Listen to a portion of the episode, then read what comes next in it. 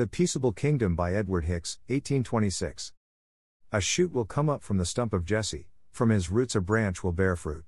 The Spirit of the Lord will rest on him, the Spirit of wisdom and of understanding, the Spirit of counsel and of might, the Spirit of the knowledge and fear of the Lord, and he will delight in the fear of the Lord. He will not judge by what he sees with his eyes, or decide by what he hears with his ears, but with righteousness he will judge the needy, with justice he will give decisions for the poor of the earth. He will strike the earth with the rod of his mouth, with the breath of his lips he will slay the wicked. Righteousness will be his belt and faithfulness the sash around his waist. The wolf will live with the lamb, the leopard will lie down with the goat, the calf and the lion and the yearling together, and a little child will lead them. The cow will feed with the bear, their young will lie down together, and the lion will eat straw like the ox. The infant will play near the cobra's den, and the young child will put its hand into the viper's nest. They will neither harm nor destroy on all my holy mountain, for the earth will be filled with the knowledge of the Lord as the waters cover the sea. New International Version In some quarters of Christianity, the church exists as a mere stump of its former existence. In many Christians' daily experience, the Spirit has been supplanted by individual ingenuity, hard work, and getting ahead through accumulation of more and more. Basic Christian spirituality is a mere shadow of its former influence. If Christians desire the Spirit of the Lord to rest upon them, they will see Christ as of foremost importance. Indeed, it is when we are worn down to a stump and have no ability to grow or sustain life anymore that God enters, specializing in giving hope to the hopeless, justice for the poor, wisdom to the confused, and peace to all who desire a harmonious world.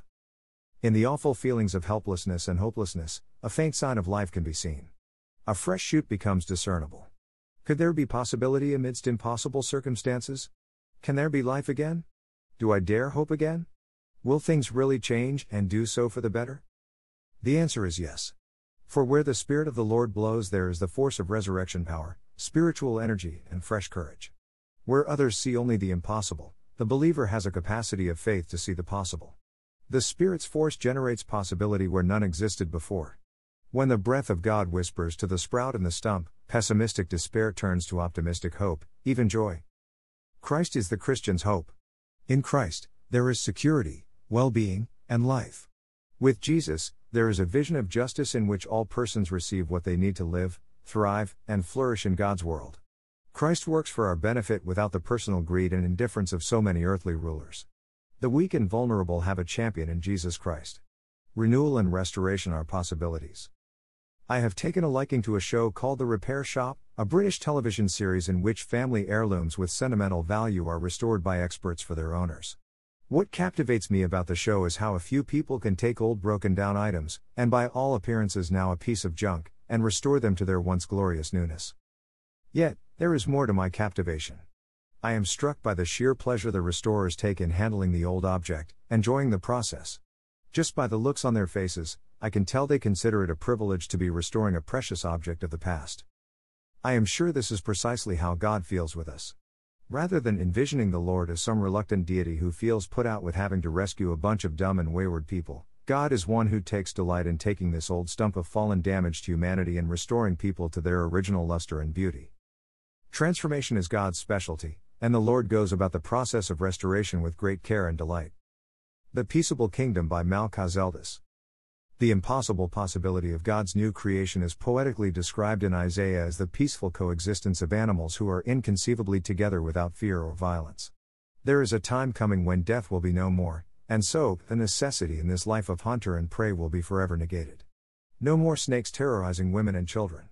No more big fishes eating little ones. No more human fat cats preying upon and striking poison on the small and vulnerable. The presence of the godly ruler means the world will be governed rightly, detoxified of its sinful impurities, a place where the poor, the weak, and the little lambs will indeed be safe and secure forever. There will be peace because of the Prince of Peace. All creation will be full of God, and so free of all malice. Greater than Isaiah envisions a deep, radical, limitless transformation in which there will be no more desire to injure another, no need to dominate another, and no motive for selfish power over others. The Lord will bring about a metamorphosis of human hearts and institutions, a renovation of the animal kingdom, and a radical change down to every blade of grass in creation. The Apostle Paul had this grand prophetic vision of God in mind when he wrote to the church at Rome. I believe that the present suffering is nothing compared to the coming glory that is going to be revealed to us. The whole creation waits breathless with anticipation for the revelation of God's sons and daughters. Creation was subjected to frustration, not by its own choice, it was the choice of the one who subjected it, but in the hope that the creation itself will be set free from slavery to decay and brought into the glorious freedom of God's children. We know that the whole creation is groaning together and suffering labor pains up until now. And it's not only the creation.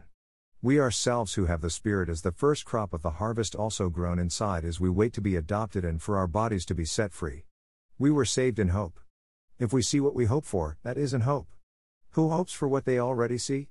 But if we hope for what we don't see, we wait for it with patience. Romans 8:18 25, CEB. The implication for us as humanity was voiced by Paul to the Colossian church. Each of you is now a new person. You are becoming more and more like your Creator, and you will understand Him better. It doesn't matter if you are a Greek or a Jew, or if you are circumcised or not. You may even be a barbarian or a Scythian, and you may be a slave or a free person. Yet Christ is all that matters, and He lives in all of us. God loves you and has chosen you as His own special people. So be gentle, kind, humble, meek, and patient. Put up with each other, and forgive anyone who does you wrong, just as Christ has forgiven you. Love is more important than anything else. It is what ties everything completely together. Each one of you is part of the body of Christ, and you were chosen to live together in peace. So let the peace that comes from Christ control your thoughts. And be grateful. Colossians 3:10 15, CEV. The transformation is all pervasive, thoroughly public, and intimately personal. It is a gift from God, it is the impossible made possible. And it is this precise thing which we acknowledge, celebrate, and long for in the season of Advent. When the angel came to Mary and communicated that Isaiah's vision was coming to reality through her womb, Mary astonishingly retorted, How will this be, since I am a virgin? The angel, with supreme confidence, answered Mary as a matter of fact. The Holy Spirit will come on you, and the power of the Most High will overshadow you. So, the Holy One to be born will be called the Son of God. For no word from God will ever fail. Mary's response gives voice to our own desires and longings for the new order of things. I am the Lord's servant. May your word to me be fulfilled. Luke 1:34 38, NIV. This is our confession, too. We are the Lord's servants. May God's word to us about the coming of Christ be fulfilled, just as Isaiah said. The hopes and fears of all the years are met in Jesus on a starry night so many years ago. Soli Deo Gloria.